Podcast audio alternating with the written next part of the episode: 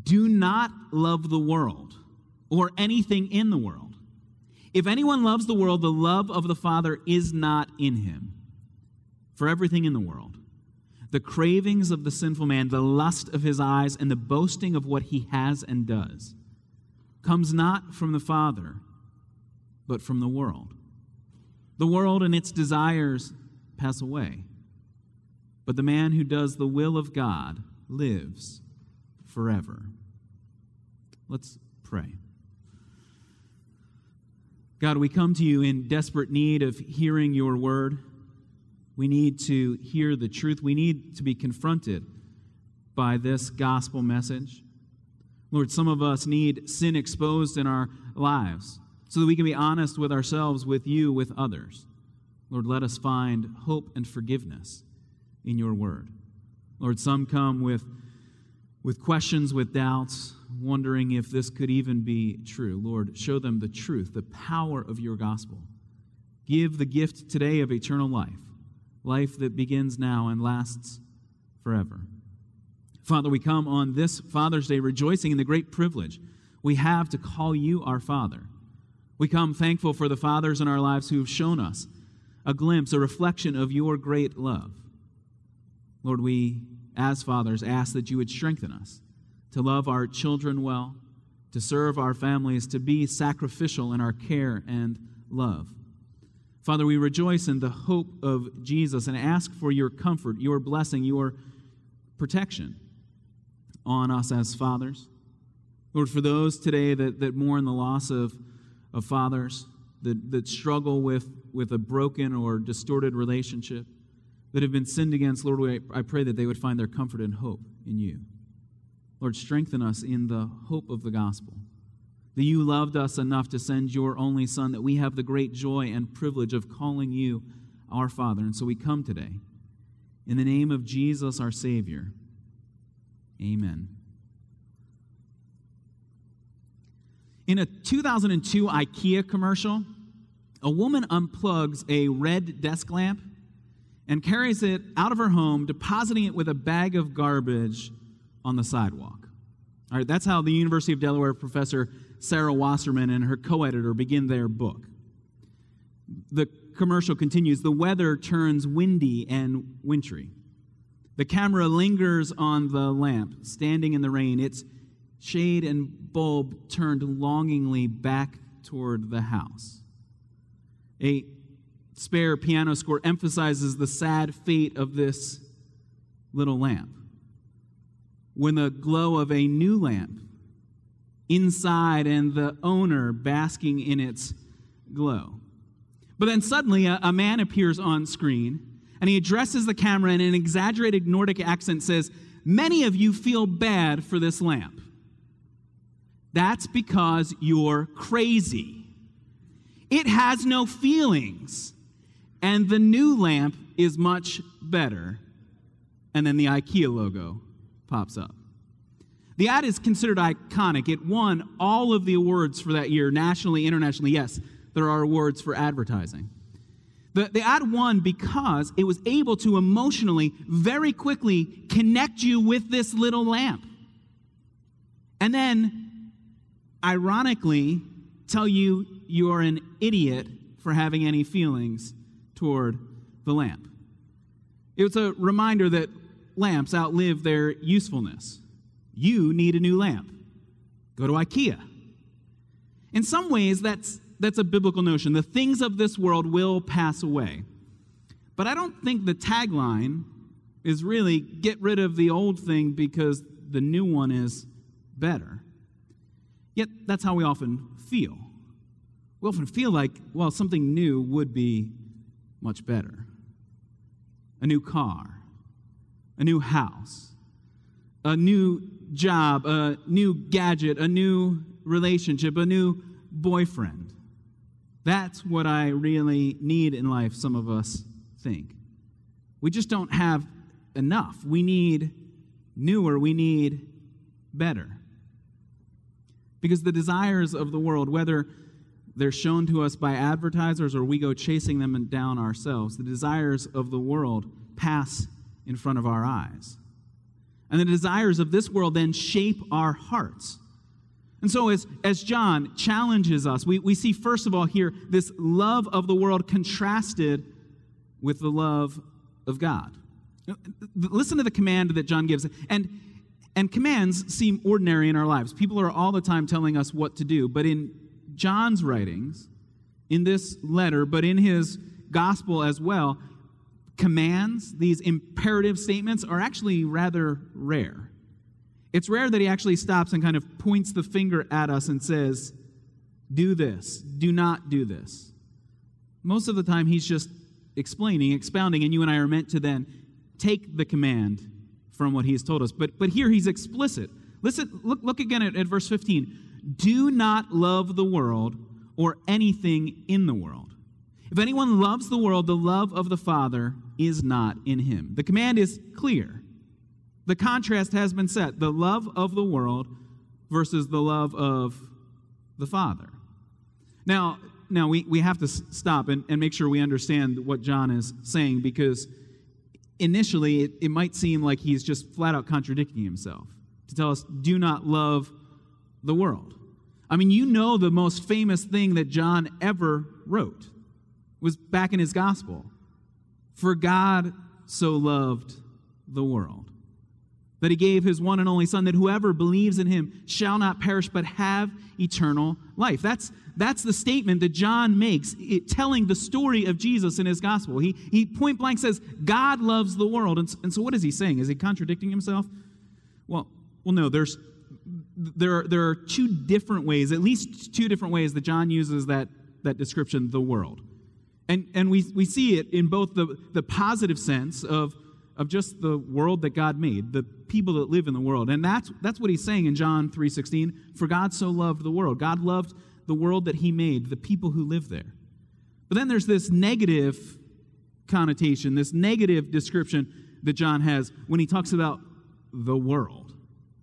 The, the place in which sinful people have rebelled against a good and loving God. Uh, one commentator says that, that, to, that to describe the world in this way is, is to say this is life where God does not rule. Or another, this is the world of humanity steeped in sin. So, yes, God loves us enough that he sent his son, but you and I are not meant to love the things of this world, not meant to love the, the, the orientation of this world, the, the sinful desires of this world, the passions of this world. See, to love the world is to be taken up by all that is in the world rather than to focus our attention on God. The contrast is, is total. You will either love the world or you will love God. Because authentic love for God, one commentator says, authentic love for God exists only when it has no rivals. True love for God is when you reject rival, rival desires and say, No, no, I will give my whole life, everything I have to God. And it's because the, the contrast here is, is of the very place from which love comes. The love of the world comes not from God, but from sinful desires, from the desires of this world. And yet, yet he says in verse 16, that these desires come not from the Father, but from the world. But true love, authentic love, sacrificial love, love that puts the, the needs of others above your own, that's the kind of love that comes from the Father. And again, it, it, on, on Father's Day, perhaps it's, it's worth emphasizing this point. You and I have the joyful privilege of calling God the creator of all things, the judge who stands in holy and perfect righteousness. We have the privilege of calling him Father, of knowing his love, of not being afraid to cry or to, to, to disrupt because it's the love of God. And see, and that's why, why the whimpering of children is necessary in churches.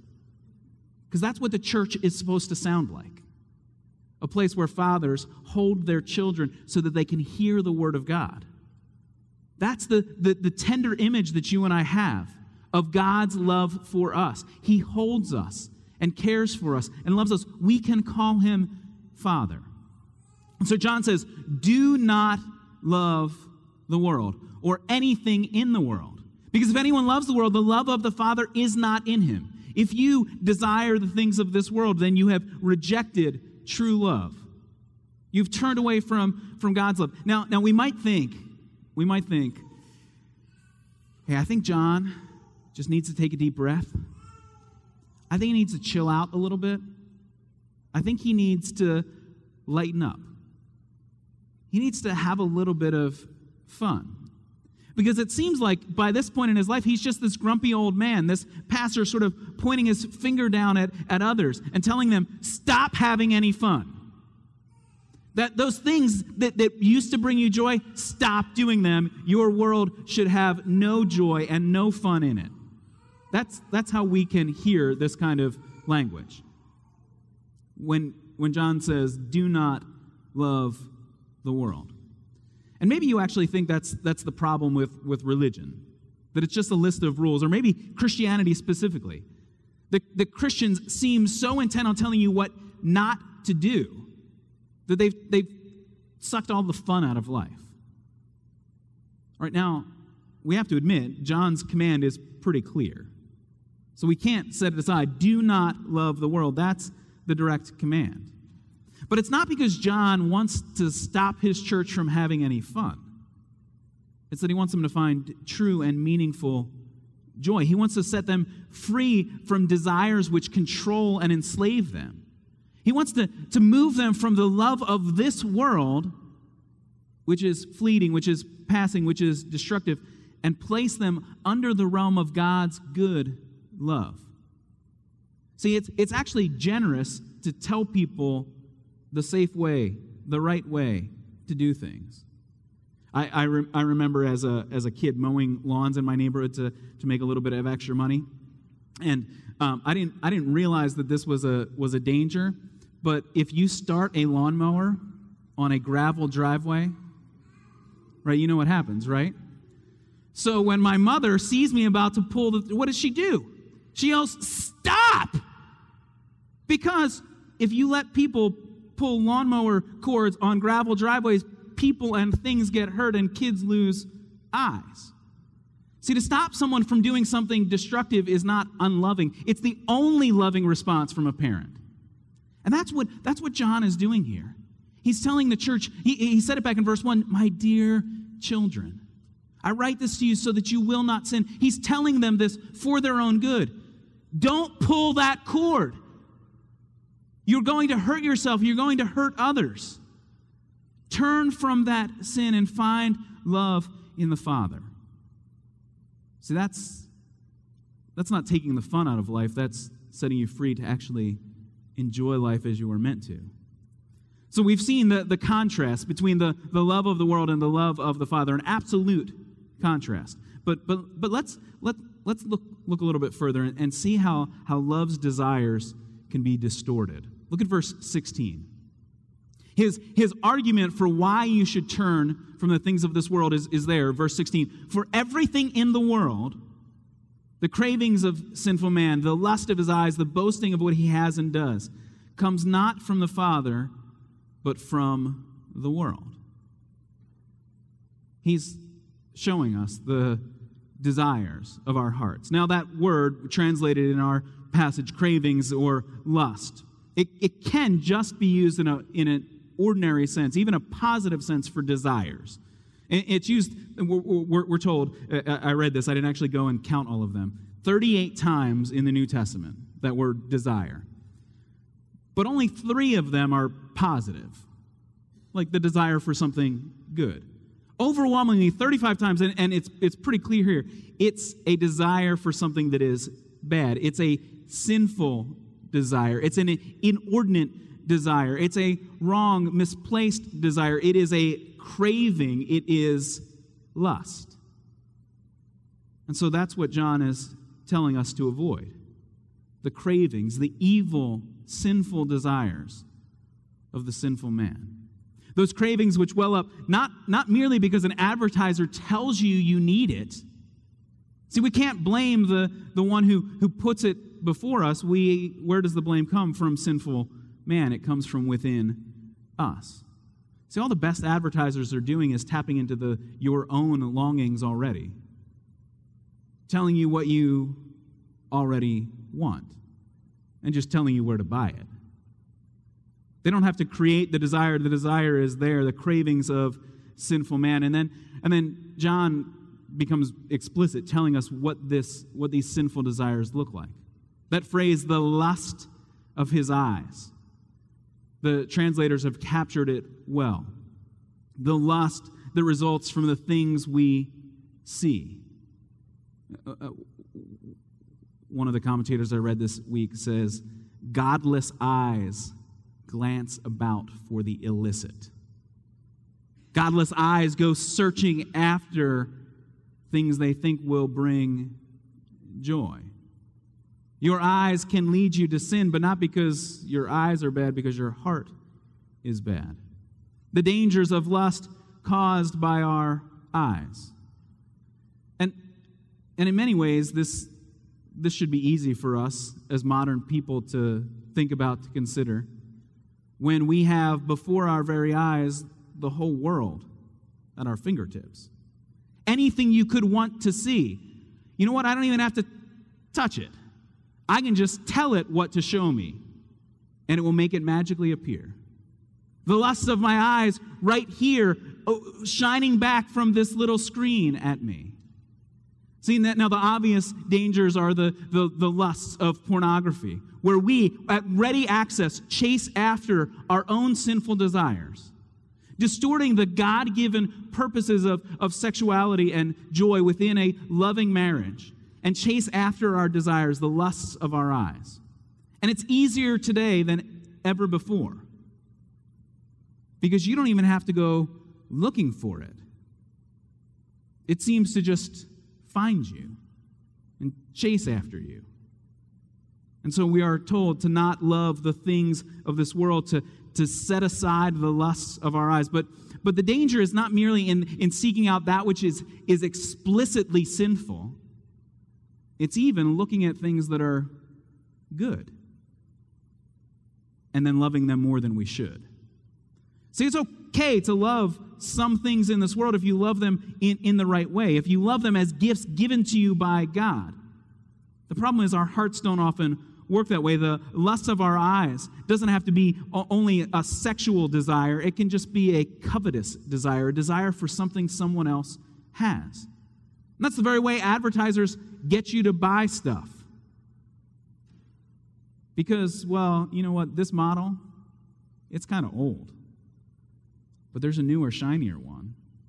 Or we, we've added a, a driver in our house. And so at times, juggling two cars with three drivers, I think, well, wouldn't this be easier if we just had a, another car? And, well, why would we buy one for him? He just started driving. We should buy one for me. And so I can scroll through and see the shiny new cars. And there are some really good deals on cars. You could save thousands if you go right now and buy one. I mean, I would be saving my family money. See, that's the way the lust of the eyes work. And maybe, maybe new cars, that's not for you. You don't care. You think, Kevin, that's stupid. You do realize as soon as you drive it off the lot, it will be worth two thirds of what it was when you paid for it. It is only a depreciating asset that's, that's going to only cost you money in the end. You're going to have to pour insurance into that and, and maintenance and, and gasoline and new tires, and, and it's just not worth it, Kevin. But the advertisements that catch your eyes are other things. But you see, it's, this, it's the same root covetousness. The lust of the eyes make us think, I need to have something better. Or even just think of, of the dangers of being always distracted. We as, we as people, have you noticed if you sit in a waiting room, you used to maybe in the past maybe I'm old enough to just remember this. You used to actually have to sometimes talk to the other people. I mean, you could pick up a magazine and make clear you didn't want to talk to anybody. But now it would be hard to find somebody to talk to. Because they're all, whether they have 10 seconds to wait in line or a half an hour in a waiting room, they're occupied. And so to even begin a conversation would be to, to interrupt them. I, I was, I was in, in, in preparing for this lesson, or this, this sermon, looking back at a lesson I taught 10 years ago to our middle school and high school students here. And in it, I had statistics about how many hours a day they, they have screens in front of them. And it actually, when you added it all up, it was, it was too many because students often have multiple screens in front of them. But that was when these things were new and most students didn't have them in their pockets. I mean, the statistics would be, would be much worse today, the number of hours of your attention this consumes. And actually, I wouldn't only be complaining about middle schoolers and high schoolers, although students, this can be a problem for you. Moms and dads, this is a problem for all of us. The danger of our eyes always being distracted from the people around us, from the needs around us, from the, the work we could be doing for the sake of the gospel. See, the desires of our eyes, the lusts of our eyes is to always think, I need something else. But it's not merely our eyes that cause the problem, it's, it's everything that we are. The, the boasting of what he has and does, that's the phrase here in verse 16. The, the cravings of the sinful man are shown in the lust of his eyes and in the boasting of what he has and, and, and does. And, and literally, it just it says pride of life. But the translation here is really helpful because that description is everything that I that I identify myself as, everything that I have done, my very life. Well, that's where I that's where I'm proud. And so boasting of what I what I have and what I do, that's a good description of the way my heart works. See, now I've I, have I've set up advertisers today a little bit as the bad guy, and that's really unfair because all they're doing is giving you what you want. If you didn't buy their stuff, they would stop advertising it to you in that way. They would come up with maybe different ways, more creative, perhaps more provocative ways, but but but but maybe you think, well, you know what? I'm much more self-aware than those people who fall for those foolish advertisements. I don't believe the simple lies that if I just get this product or that shampoo, that my life will be perfect. See, I'm smarter than that. I know the difference between what I need and what I want. I have this conversation with the kids in my household fairly regularly about the difference between a need and a want. And yet we live in a world where I just told you a dilemma that I face is are two cars enough for my family? Because I live in, in, a, in a culture, in a world, in a society that says, well, of course not. Of course that wouldn't be enough. I literally walk to work. And yet, I think I can't get by without a third car, even though one of my cars already doesn't go very far when it goes anywhere. See, and yet I think I'm smarter than the advertisers because I only see the most obvious instances of where they're trying to manipulate me. Because my heart is so easily manipulatable. It wants to be turned toward the things of this world. Because the very sin that lurks within me wants to chase after something that I think if I grab it now, then my life will be meaningful and purposeful. And so I can take the very things that I have done, my very identity, my very life, and pride myself on my achievements, on my accomplishments. But you realize the danger in this boasting. The language here is really helpful to show us the, the danger, the boasting of what he has and does.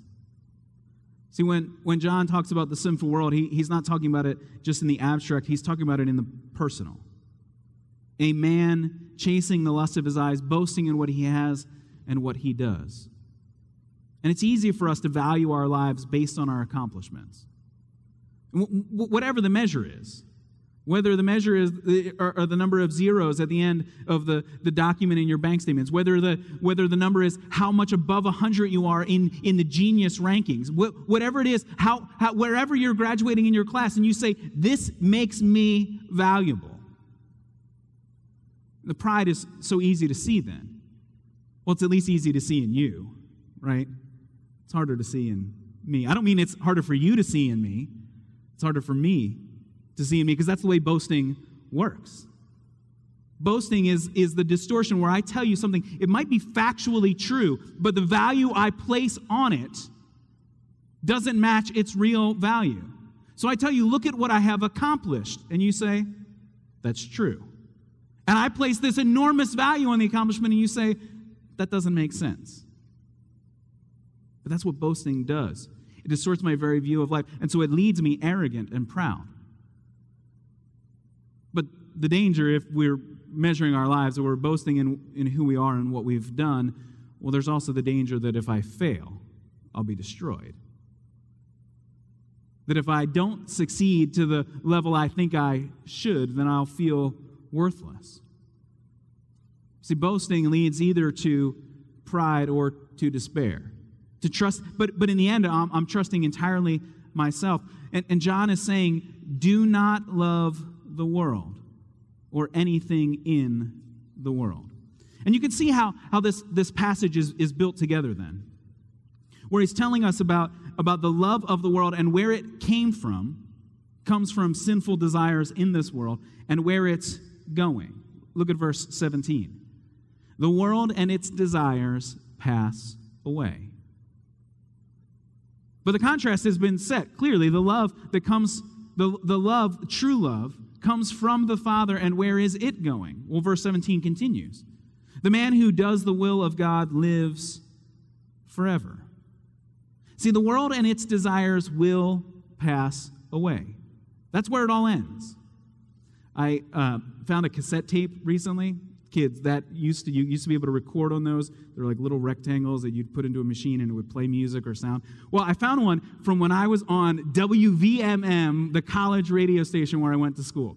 Now, that does you know, I, I really can't boast in that because I don't think the signal even reached the very edge of campus, let alone reaching beyond campus. And my time slot was midnight to 2 a.m. So, which on a college campus, there are a couple people still listening, still up goofing around, maybe finishing papers, but but I didn't didn't have you know wasn't a prime slot. I actually our job at the end was to physically turn off the radio station when we left, and it came back on then sometime mid morning, I think. Um, but I, but I found a cassette tape of one of, one of the broadcasts that my friend Brandon and I did together. And I put it into the tape player, wanting to, wanting to play some of it. And you know what I heard? Just about nothing.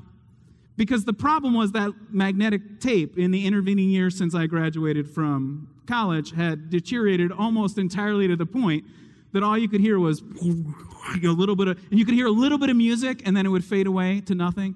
And then a little bit of something would come back in but I'm pretty sure that just me listening to it that one time now has destroyed it to ever be heard again. Because most of the things of this world, now I know you're all horribly disappointed that you will never get to hear me on the radio in college.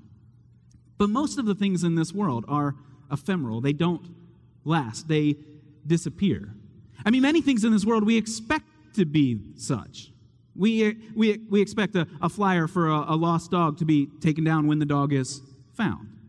There are certain things that we don't expect to last for posterity, to be, to be around for, for generations. But the reality is, what John is saying is the world and its desires pass away. Everything around you is ephemeral. Everything is here but for a moment. Everything is passing away in this world. Except the man who does the will of God. The true believer, the true follower of Jesus, he or she will live forever. The things of this world don't last. And, and you see it even, not just, we, we don't have to get all the way to the end of history for you to see that the things of this world don't last. I mean, that new toy that you had to have as a kid, right? I mean, think of that thing that you really, really wanted.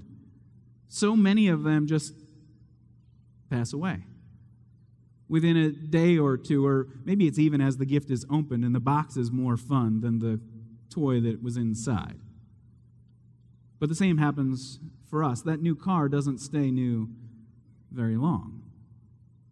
The things of this world are ephemeral, they do not last. But John is telling us the one who does the will of God will live forever. This is the gift of eternal life that he has been speaking about. That if you love God and follow after him, then you have life everlasting. You have it right now, and it will last forever. And yet, the, the, the, the, the, way John is describing it is not merely that, that we need to just stop loving the world and then just start being better at loving other people, better at loving God. No, when he, when he describes here the will of God, He's talking then specifically about what is God's will for us. Well, we, we know God's will because John tells us repeatedly. And, and perhaps the, the most clear place is, is if you flip back to the Gospel of John, chapter 6. So, so we're leaving First John. We'll come back so you can stick your bulletin there to, to find it quickly. But, but go to the Gospel of John. And so it's just labeled John in your Bibles. It's, it follows Matthew, Mark, and Luke. It's before the book of Acts. It's the account that John wrote of the life of Jesus. And in John chapter 6, Jesus, having fed the, the 5,000 and then walked on water, Jesus now explains why he came. Not merely to give people a meal, which will be digested and then done with, but to give them life eternal. And so in John chapter 6, verse 38, Jesus says to the listening crowd, He says, For I have come down from heaven, not to do my will, but to do the will of Him who sent me. Jesus is saying, I came not merely to, to seek after the things of this world, not merely for my own pleasure. I came to do the will of God who sent me. And now, verse 39 of John chapter 6. And this is the will of him who sent me that I shall lose none of all that he has given me, but raise them up at the last day. For my Father's will is that everyone who looks to the Son and believes in him shall have eternal life, and I will raise him up at the last day. The Father's will is the grand purpose of history. It's the rescue of sinners. Jesus says, I will hold on to you forever. I'll lose none of you. None whom God has given me. In verse 40, everyone who looks to the Son, who trusts in Jesus for salvation, and believes in Jesus shall have eternal life. And so, what are we, what are we being told then? In 1 John, when, when, when he tells us to, to do the will of God who lives forever, what is the will of God? It's to look to Jesus and believe in him. And he'll, he'll be more explicit as he goes through the, the rest of this book. He'll, he'll say the will of God is to believe in Jesus and to show the love of Jesus to others. See, but you and I need, we need first to look to Jesus. See, if, if you miss that, that, that point, then you've missed the context that we have in First John, because I only read three verses to us. But if you read it and say, stop loving the world, start loving God. Kevin, stop loving the world. Kevin, start loving God. Then who am I trusting? Kevin.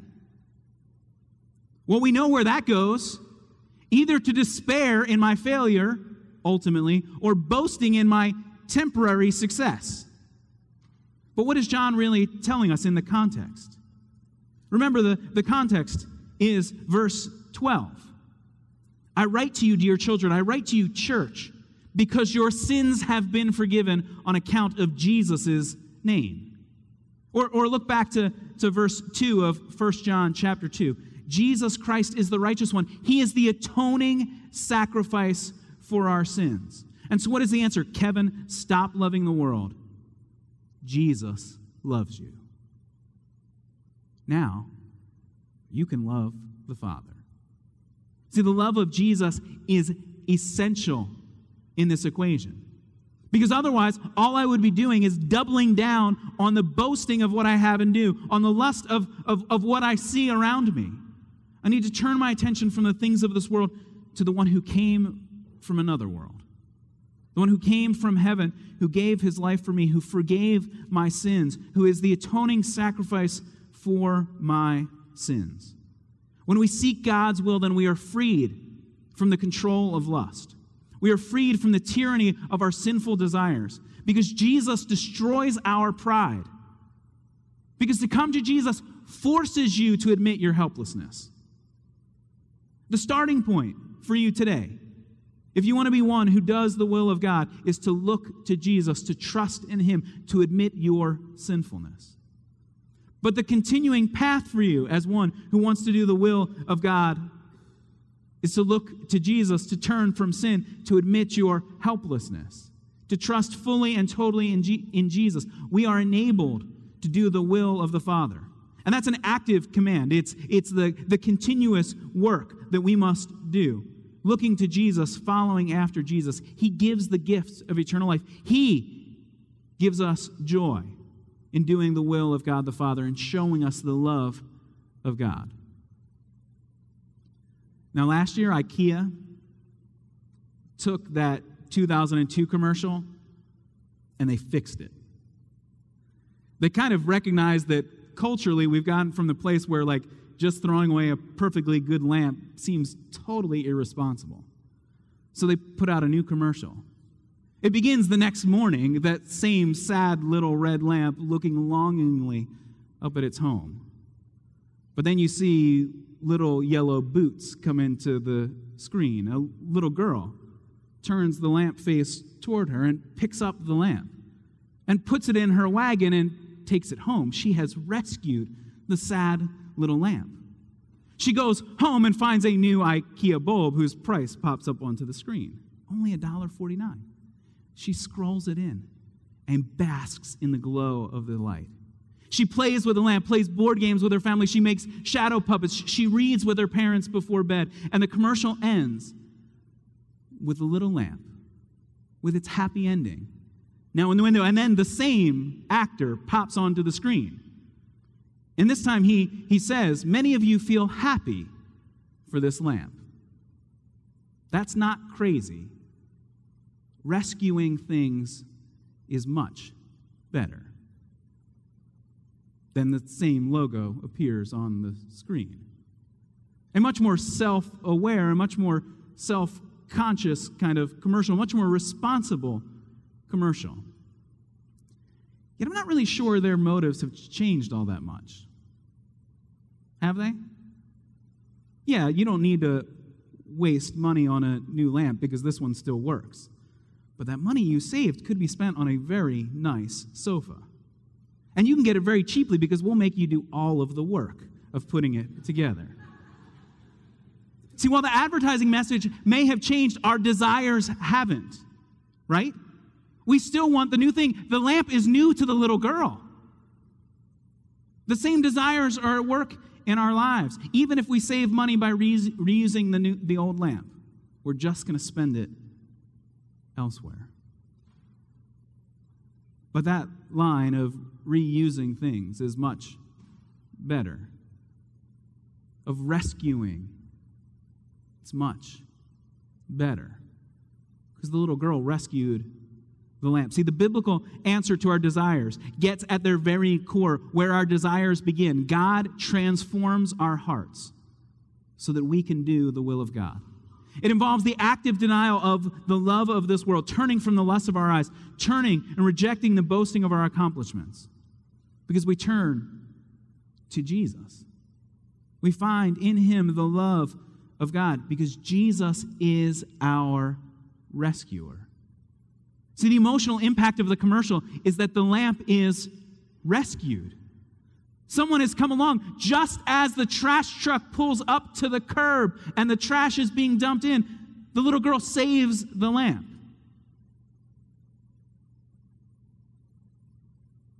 The world and its desires pass away. You were headed toward destruction. And yet you have been rescued because Jesus did the will of the Father. Jesus gave his life for you. The world and its desires pass away, but the man who does the will of God lasts and lives forever. Let me pray for us this morning. Father, we thank you for the great joy and privilege of knowing your love through Jesus, our Savior, Jesus, our rescuer. So, God, we come to you in the name of Jesus, the name by which we find forgiveness of sins. So, Lord, do that work. Give that joy, even now, to those who have not yet confessed their faith in you. Lord, let, let us now do the will that you, you have shown to us by putting our trust in Jesus. Lord, let us see the depth of his love, the greatness of his rescue. Father, we come in Jesus' name, rejoicing in the hope of the gospel. In a 2002 IKEA commercial, a woman unplugs a red desk lamp and carries it out of her home, depositing it with a bag of garbage on the sidewalk. All right, that's how the University of Delaware professor Sarah Wasserman and her co editor begin their book. The commercial continues The weather turns windy and wintry. The camera lingers on the lamp, standing in the rain, its shade and bulb turned longingly back toward the house. A spare piano score emphasizes the sad fate of this little lamp. When the glow of a new lamp inside and the owner basking in its glow. But then suddenly a, a, man appears on screen and he addresses the camera in an exaggerated Nordic accent says, Many of you feel bad for this lamp. That's because you're crazy. It has no feelings. And the new lamp is much better. And then the IKEA logo pops up. The ad is considered iconic. It won all of the awards for that year, nationally, internationally. Yes, there are awards for advertising. The, the ad won because it was able to emotionally, very quickly connect you with this little lamp. And then, ironically, tell you you are an idiot for having any feelings toward the lamp. It was a reminder that lamps outlive their usefulness. You need a new lamp. Go to IKEA. In some ways, that's, that's a biblical notion. The things of this world will pass away.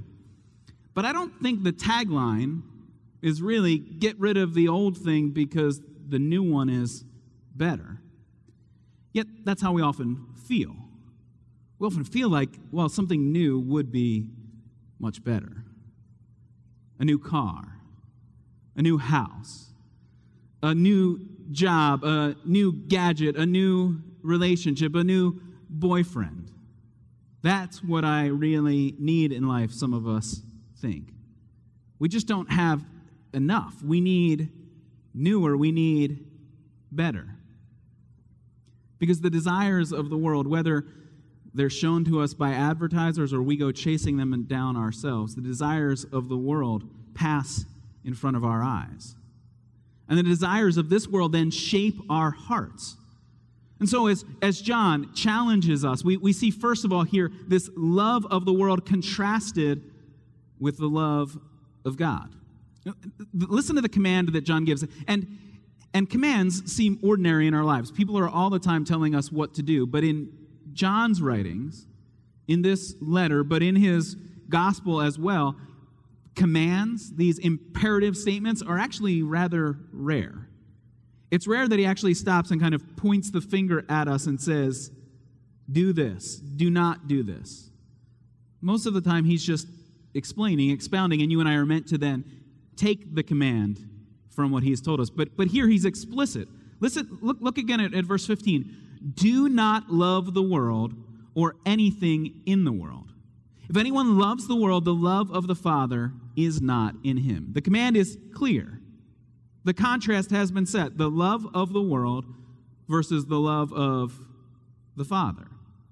Now, now we, we have to stop and, and make sure we understand what John is saying because initially it, it might seem like he's just flat out contradicting himself to tell us, do not love the world. I mean, you know the most famous thing that John ever wrote was back in his gospel. For God so loved the world that he gave his one and only Son, that whoever believes in him shall not perish but have eternal life. That's, that's the statement that John makes, it, telling the story of Jesus in his gospel. He, he point blank says, God loves the world. And, and so, what is he saying? Is he contradicting himself? Well, well no, there's, there, are, there are two different ways, at least two different ways that John uses that, that description, the world. And, and we, we see it in both the, the positive sense of of just the world that God made, the people that live in the world. And that's, that's what he's saying in John 3.16. For God so loved the world. God loved the world that he made, the people who live there. But then there's this negative connotation, this negative description that John has when he talks about the world. The, the place in which sinful people have rebelled against a good and loving God. Uh, one commentator says that, that, to, that to describe the world in this way is, is to say this is life where God does not rule. Or another, this is the world of humanity steeped in sin. So, yes, God loves us enough that he sent his son, but you and I are not meant to love the things of this world, not meant to love the, the, the orientation of this world, the, the sinful desires of this world, the passions of this world. See, to love the world is to be taken up by all that is in the world rather than to focus our attention on God. The contrast is, is total. You will either love the world or you will love God. Because authentic love for God, one commentator says, authentic love for God exists only when it has no rivals. True love for God is when you reject rival, rival desires and say, No, no, I will give my whole life, everything I have to God. And it's because the, the contrast here is, is of the very place from which love comes. The love of the world comes not from God, but from sinful desires, from the desires of this world. And yet, yet he says in verse 16, that these desires come not from the Father, but from the world. But true love, authentic love, sacrificial love, love that puts the, the needs of others above your own, that's the kind of love that comes from the Father. And again, it, it, on, Father's Day, perhaps it's, it's worth emphasizing this point. You and I have the joyful privilege of calling God the creator of all things, the judge who stands in holy and perfect righteousness. We have the privilege of calling him Father, of knowing his love, of not being afraid to cry or to, to, to disrupt because it's the love of God. And see, and that's why, why the whimpering of children is necessary in churches. Because that's what the church is supposed to sound like a place where fathers hold their children so that they can hear the word of God. That's the, the, the, tender image that you and I have of God's love for us. He holds us and cares for us and loves us. We can call him Father. And so John says, Do not love the world or anything in the world. Because if anyone loves the world, the love of the Father is not in him. If you desire the things of this world, then you have rejected true love. You've turned away from, from God's love. Now, now we might think, we might think, hey, I think John just needs to take a deep breath. I think he needs to chill out a little bit. I think he needs to lighten up. He needs to have a little bit of fun because it seems like by this point in his life, he's just this grumpy old man, this pastor sort of pointing his finger down at, at others and telling them, stop having any fun. That those things that, that used to bring you joy, stop doing them. Your world should have no joy and no fun in it. That's, that's how we can hear this kind of language. When, when John says, do not love the world. And maybe you actually think that's, that's the problem with, with religion, that it's just a list of rules, or maybe Christianity specifically. The, the Christians seem so intent on telling you what not to do that they've, they've sucked all the fun out of life. Right now, we have to admit, John's command is pretty clear. So we can't set it aside. Do not love the world. That's the direct command. But it's not because John wants to stop his church from having any fun. It's that he wants them to find true and meaningful joy. He wants to set them free from desires which control and enslave them. He wants to, to move them from the love of this world which is fleeting, which is passing, which is destructive, and place them under the realm of God's good love. See, it's, it's actually generous to tell people the safe way, the right way to do things. I, I, re- I remember as a, as a kid mowing lawns in my neighborhood to, to make a little bit of extra money. And um, I, didn't, I didn't realize that this was a, was a danger, but if you start a lawnmower on a gravel driveway, right, you know what happens, right? So when my mother sees me about to pull the, what does she do? She yells, Stop! Because if you let people pull lawnmower cords on gravel driveways, people and things get hurt and kids lose eyes. See, to stop someone from doing something destructive is not unloving. It's the only loving response from a parent. And that's what, that's what John is doing here. He's telling the church, he, he said it back in verse 1 My dear children, I write this to you so that you will not sin. He's telling them this for their own good. Don't pull that cord. You're going to hurt yourself, you're going to hurt others. Turn from that sin and find love in the Father. See, that's, that's not taking the fun out of life, that's setting you free to actually enjoy life as you were meant to. So we've seen the, the contrast between the, the love of the world and the love of the Father, an absolute contrast. But, but, but let's, let, let's look, look a little bit further and, and see how, how love's desires can be distorted. Look at verse 16.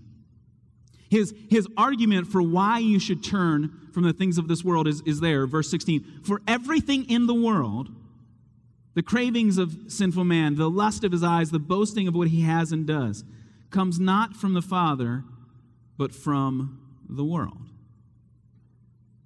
He's showing us the desires of our hearts. Now, that word translated in our passage, cravings or lust, it, it can just be used in, a, in an ordinary sense, even a positive sense for desires. It's used, we're, we're told, uh, uh, I read this, I didn't actually go and count all of them, 38 times in the New Testament, that word desire. But only three of them are positive, like the desire for something good. Overwhelmingly, 35 times, and, and it's, it's pretty clear here, it's a desire for something that is bad. It's a sinful desire. It's an inordinate desire. It's a wrong, misplaced desire. It is a craving. It is lust. And so that's what John is telling us to avoid the cravings, the evil, sinful desires of the sinful man. Those cravings which well up not, not merely because an advertiser tells you you need it. See, we can't blame the, the one who, who puts it before us, we, where does the blame come from sinful man? It comes from within us. See, all the best advertisers are doing is tapping into the, your own longings already, telling you what you already want, and just telling you where to buy it. They don't have to create the desire. The desire is there, the cravings of sinful man. And then, and then John becomes explicit, telling us what, this, what these sinful desires look like. That phrase, the lust of his eyes, the translators have captured it well. The lust that results from the things we see. Uh, uh, one of the commentators I read this week says, Godless eyes glance about for the illicit. Godless eyes go searching after things they think will bring joy. Your eyes can lead you to sin, but not because your eyes are bad, because your heart is bad. The dangers of lust caused by our eyes. And, and in many ways, this, this should be easy for us as modern people to think about, to consider, when we have before our very eyes the whole world at our fingertips. Anything you could want to see. You know what? I don't even have to touch it. I can just tell it what to show me, and it will make it magically appear. The lusts of my eyes right here, oh, shining back from this little screen at me.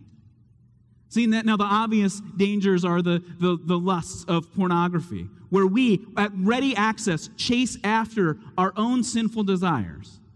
distorting the God given purposes of, of sexuality and joy within a loving marriage, and chase after our desires, the lusts of our eyes. And it's easier today than ever before because you don't even have to go looking for it. It seems to just find you and chase after you.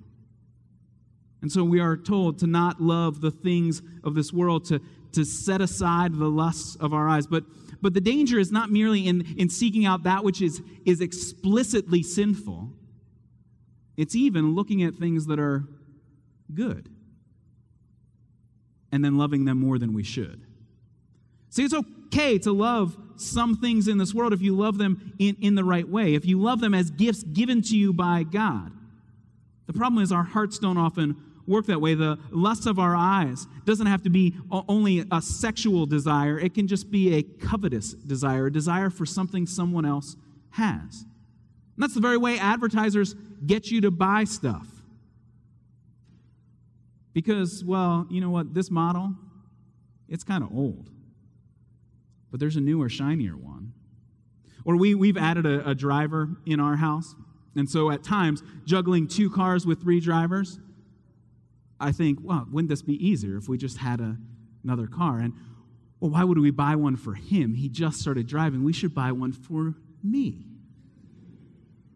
And so I can scroll through and see the shiny new cars. And there are some really good deals on cars. You could save thousands if you go right now and buy one. I mean, I would be saving my family money. See, that's the way the lust of the eyes work. And maybe, maybe new cars, that's not for you. You don't care. You think, Kevin, that's stupid. You do realize as soon as you drive it off the lot, it will be worth two thirds of what it was when you paid for it. It is only a depreciating asset that's, that's going to only cost you money in the end. You're going to have to pour insurance into that and, and maintenance and, and gasoline and new tires, and, and it's just not worth it, Kevin. But the advertisements that catch your eyes are other things. But you see, it's, this, it's the same root covetousness. The lust of the eyes make us think, I need to have something better. Or even just think of, of the dangers of being always distracted. We as, we as people, have you noticed if you sit in a waiting room, you used to maybe in the past maybe I'm old enough to just remember this. You used to actually have to sometimes talk to the other people. I mean, you could pick up a magazine and make clear you didn't want to talk to anybody. But now it would be hard to find somebody to talk to. Because they're all, whether they have 10 seconds to wait in line or a half an hour in a waiting room, they're occupied. And so to even begin a conversation would be to, to interrupt them. I, I was, I was in, in in preparing for this lesson, or this, this sermon, looking back at a lesson I taught 10 years ago to our middle school and high school students here. And in it, I had statistics about how many hours a day they, they have screens in front of them. And it actually, when you added it all up, it was, it was too many because students often have multiple screens in front of them. But that was when these things were new and most students didn't have them in their pockets. I mean, the statistics would be would be much worse today the number of hours of your attention this consumes. And actually, I wouldn't only be complaining about middle schoolers and high schoolers, although students, this can be a problem for you. Moms and dads, this is a problem for all of us. The danger of our eyes always being distracted from the people around us, from the needs around us, from the, the work we could be doing for the sake of the gospel. See, the desires of our eyes, the lusts of our eyes is to always think, I need something else. But it's not merely our eyes that cause the problem, it's, it's everything that we are. The, the boasting of what he has and does, that's the phrase here in verse 16. That the cravings of the sinful man are shown in the lust of his eyes and in the boasting of what he has and, and, and does. And, and literally, it just it says pride of life. But the translation here is really helpful because that description is everything that I that I identify myself as, everything that I have done, my very life. Well, that's where I that's where I'm proud. And so boasting of what I what I have and what I do, that's a good description of the way my heart works. See, now I've, I, I've, I've set up advertisers today a little bit as the bad guy, and that's really unfair because all they're doing is giving you what you want.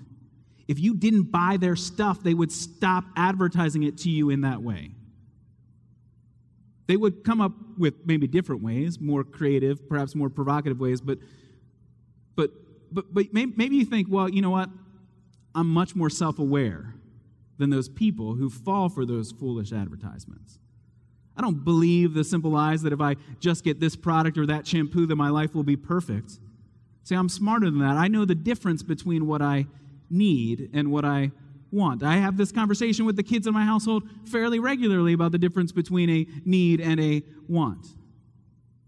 And yet we live in a world where I just told you a dilemma that I face is are two cars enough for my family?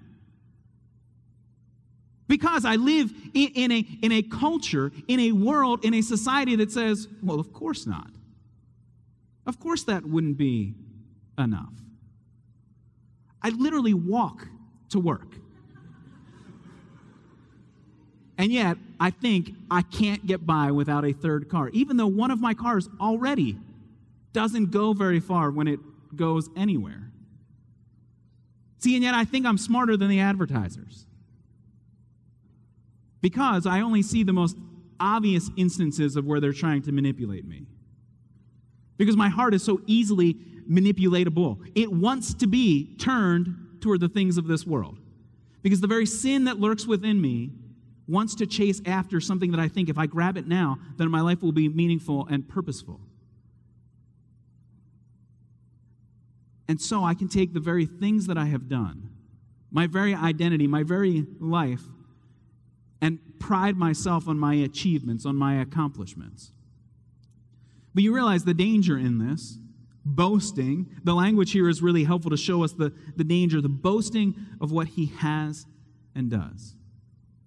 See, when, when John talks about the sinful world, he, he's not talking about it just in the abstract, he's talking about it in the personal. A man chasing the lust of his eyes, boasting in what he has and what he does. And it's easy for us to value our lives based on our accomplishments, whatever the measure is.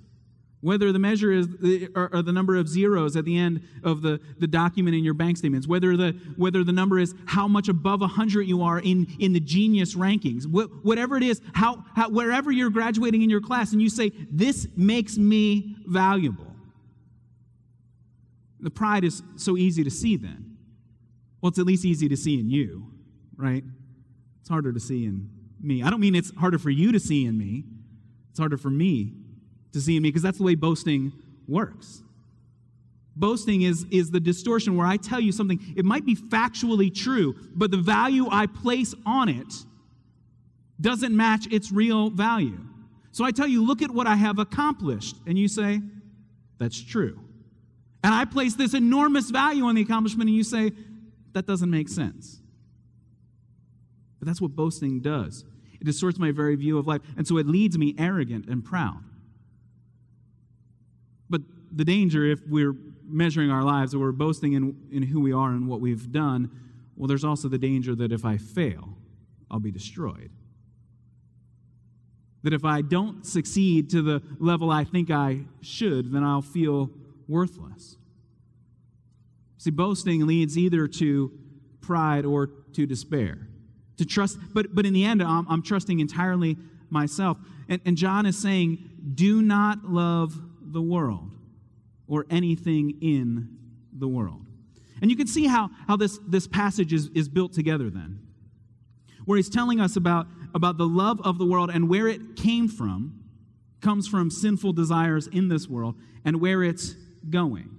Look at verse 17. The world and its desires pass away. But the contrast has been set clearly. The love that comes, the, the love, true love, comes from the Father, and where is it going? Well, verse 17 continues The man who does the will of God lives forever. See, the world and its desires will pass away. That's where it all ends. I uh, found a cassette tape recently kids that used to you used to be able to record on those. They're like little rectangles that you'd put into a machine and it would play music or sound. Well i found one from when i was on wvmm the college radio station where i went to school. Now that does you know I, I really can't boast in that because i don't think the signal even reached the very edge of campus let alone reaching beyond campus. And my time slot was midnight to 2 a.m. So, which on a college campus, there are a couple people still listening, still up, goofing around, maybe finishing papers, but but I didn't didn't have, you know, wasn't a prime slot. I actually, our job at the end was to physically turn off the radio station when we left, and it came back on then sometime mid morning, I think. Um, but I but I found a cassette tape of one of one of the broadcasts that my friend Brandon and I did together, and I put it into the tape player, wanting to, wanting to play some of it. And you know what I heard? Just about nothing. Because the problem was that magnetic tape in the intervening years since I graduated from college had deteriorated almost entirely to the point that all you could hear was a little bit of, and you could hear a little bit of music and then it would fade away to nothing. And then a little bit of something would come back in. But I'm pretty sure that just me listening to it that one time now has destroyed it to ever be heard again. Because most of the things of this world, now, I know you're all horribly disappointed that you will never get to hear me on the radio in college. But most of the things in this world are ephemeral, they don't last, they disappear. I mean, many things in this world we expect to be such. We, we, we expect a, a flyer for a, a lost dog to be taken down when the dog is found. There are certain things that we don't expect to last for posterity to be, to be around for, for generations. But the reality is, what John is saying is the world and its desires pass away. Everything around you is ephemeral. Everything is here but for a moment. Everything is passing away in this world. Except the man who does the will of God. The true believer the true follower of Jesus, he or she will live forever. The things of this world don't last. And, and you see it even, not just, we, we don't have to get all the way to the end of history for you to see that the things of this world don't last. I mean, that new toy that you had to have as a kid, right? I mean, think of that thing that you really, really wanted. So many of them just pass away within a day or two, or maybe it's even as the gift is opened and the box is more fun than the toy that was inside. But the same happens for us. That new car doesn't stay new very long. The things of this world are ephemeral, they do not last. But John is telling us the one who does the will of God will live forever. This is the gift of eternal life that he has been speaking about. That if you love God and follow after Him, then you have life everlasting. You have it right now, and it will last forever. And yet, the, the, the, the, the, the, way John is describing it is not merely that, that we need to just stop loving the world and then just start being better at loving other people, better at loving God. No, when he, when he describes here the will of God, he's talking then specifically about what is God's will for us. Well, we, we know God's will because John tells us repeatedly. And, and perhaps the, the most clear place is, is if you flip back to the Gospel of John, chapter 6. So, so we're leaving First John.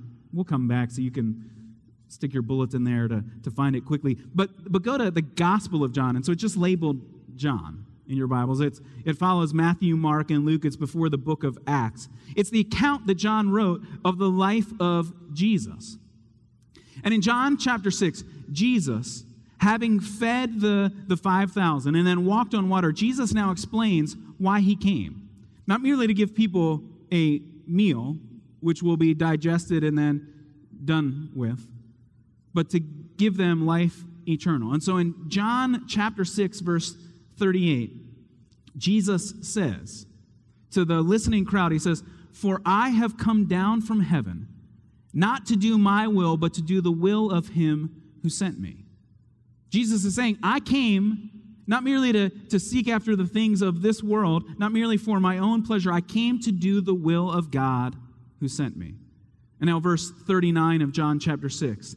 And this is the will of him who sent me, that I shall lose none of all that he has given me, but raise them up at the last day. For my Father's will is that everyone who looks to the Son and believes in him shall have eternal life, and I will raise him up at the last day.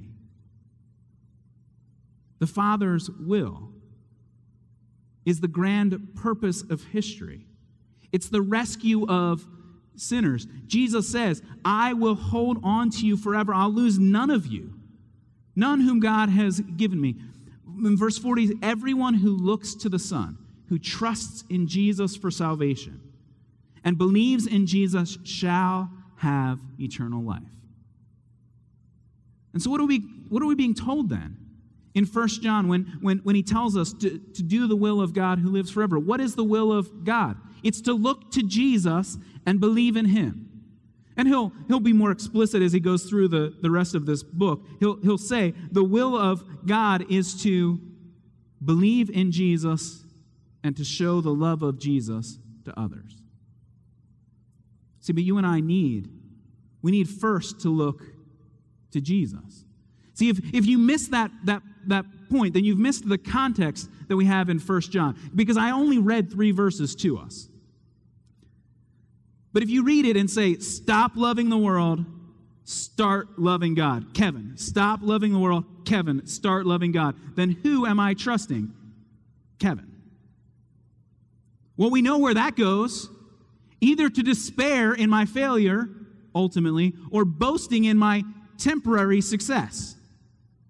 But what is John really telling us in the context? Remember, the, the context is verse 12. I write to you, dear children, I write to you, church, because your sins have been forgiven on account of Jesus' name. Or, or look back to, to verse 2 of 1 John chapter 2. Jesus Christ is the righteous one. He is the atoning sacrifice for our sins. And so, what is the answer? Kevin, stop loving the world. Jesus loves you. Now, you can love the Father. See, the love of Jesus is essential in this equation. Because otherwise, all I would be doing is doubling down on the boasting of what I have and do, on the lust of, of, of what I see around me. I need to turn my attention from the things of this world to the one who came from another world. The one who came from heaven, who gave his life for me, who forgave my sins, who is the atoning sacrifice for my sins. When we seek God's will, then we are freed from the control of lust. We are freed from the tyranny of our sinful desires because Jesus destroys our pride. Because to come to Jesus forces you to admit your helplessness. The starting point for you today, if you want to be one who does the will of God, is to look to Jesus, to trust in Him, to admit your sinfulness.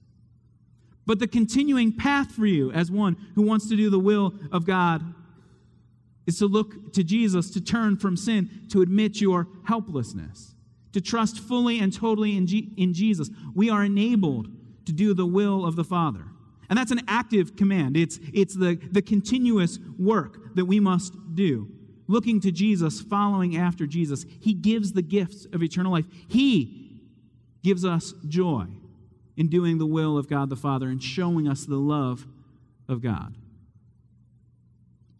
Now, last year, IKEA took that 2002 commercial and they fixed it. They kind of recognized that culturally we've gotten from the place where, like, just throwing away a perfectly good lamp seems totally irresponsible. So they put out a new commercial. It begins the next morning, that same sad little red lamp looking longingly up at its home. But then you see little yellow boots come into the screen. A little girl turns the lamp face toward her and picks up the lamp and puts it in her wagon and takes it home. She has rescued the sad little lamp.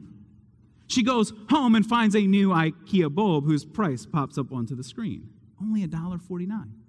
She scrolls it in and basks in the glow of the light. She plays with the lamp, plays board games with her family. She makes shadow puppets. She reads with her parents before bed. And the commercial ends with the little lamp with its happy ending. Now in the window, and then the same actor pops onto the screen.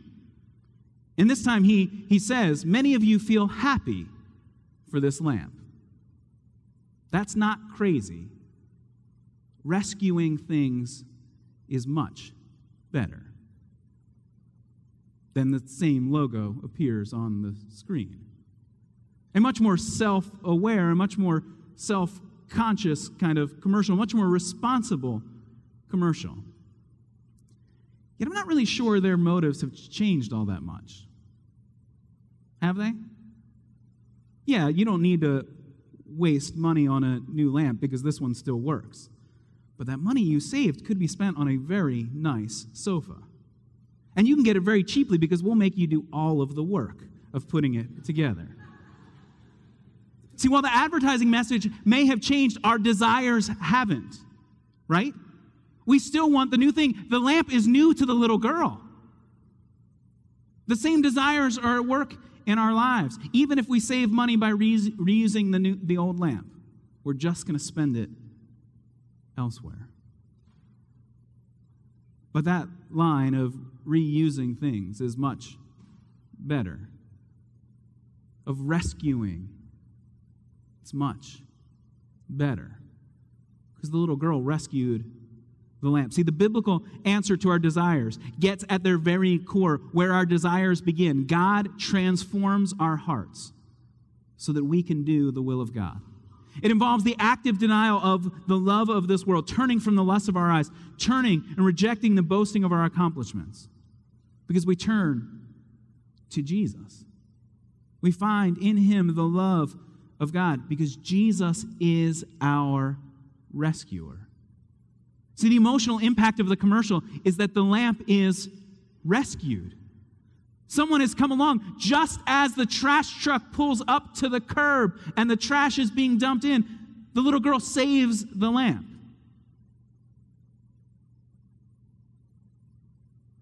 The world and its desires pass away. You were headed toward destruction. And yet you have been rescued because Jesus did the will of the Father. Jesus gave his life for you. The world and its desires pass away, but the man who does the will